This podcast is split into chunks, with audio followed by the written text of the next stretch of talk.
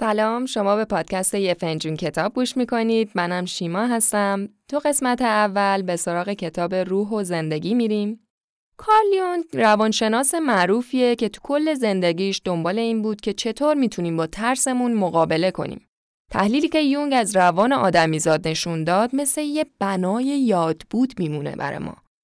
یونگ از جنبه های مختلفی آدم عجیبیه. آدمی بوده با تخیل خیلی قوی که می‌تونسته تو رویاهاش غرق بشه. به شدت حافظه بسری قوی داشته و احتمالاً با این توصیفاتی که ازش کردم قافلگیر نمیشید اگه بگم خیلی از چیزایی که یونگ تو روانشناسی کشف کرد نتیجه دست و پنجه نرم کردنهای بلند مدتش با رویاهاش بوده. کتاب روح و زندگی هم کتاب آسونی واسه شروع کردن با یونگ نیست. ولی انتخابش کردیم چون خط به خطش بی‌نظیره و حقیقتا نتونستیم ازش بگذریم. تو این کتاب یونگ از خیلی موضوعاتی حرف می‌زنه که من تیکهش رو انتخاب کردم که درباره غریزه گروهی انسانه. یعنی وقتی انسان به یه توده ملحق میشه تو رفتارش چه تغییری ایجاد میشه و اساساً ویژگی های یه توده چیاست و چرا خطرناکه؟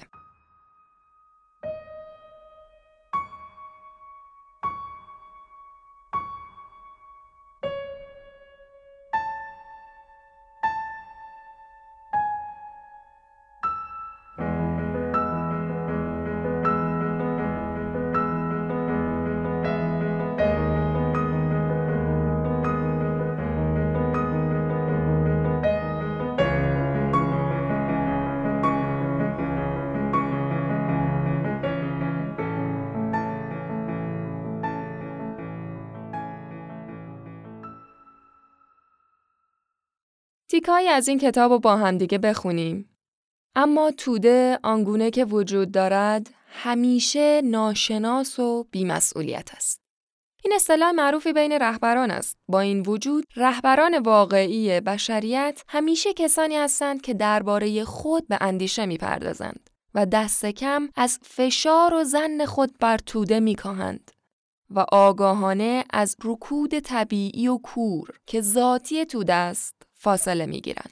اما چه کسی قادر است در مقابل این جریان جذاب پایمال کننده یعنی توده که در جریان آن هر کس خود را به همسایش می آویزد و همه همدیگر را به این طرف و آن طرف می کشانند مقاومت کند. تنها کسی می تواند در مقابل توده مقاومت کند که خود را در بیرون به چیزی نیاویزد بلکه تکیگاهی در جهان درونیش بیابد و صاحب بندرگاهی مطمئن شود. حق داریم حدس بزنیم که انسانی هوشمند می‌تواند خود را با عظمت اندیشش تغذیه کند و از کف زدنهای حقیرانه جمعیت بگذرد. اما همین انسان در قید تمایلات قدرت غریزه گروهی است. جستجوها و کشفهایش اعتراضش را فقط می‌تواند به گله حواله کند. و گله را مخاطب قرار می دهد و به وسیله گله است که کشیده می شود. تیکه دومی که می‌خوایم بخونیم بخشی از کتاب با عنوان اخلاق عملکرد جاودانه روح. هرگز نباید فراموش کرد و یادآوری آن به مکتب فروید لازم است که اخلاق از کوه سینا و به صورت لوح قوانین پایین آورده نشده و به زور به مردم تحمیل نگردیده است. اخلاق تشکیل دهنده عمل کردی از روح انسان و همانقدر قدیم است که انسانیت.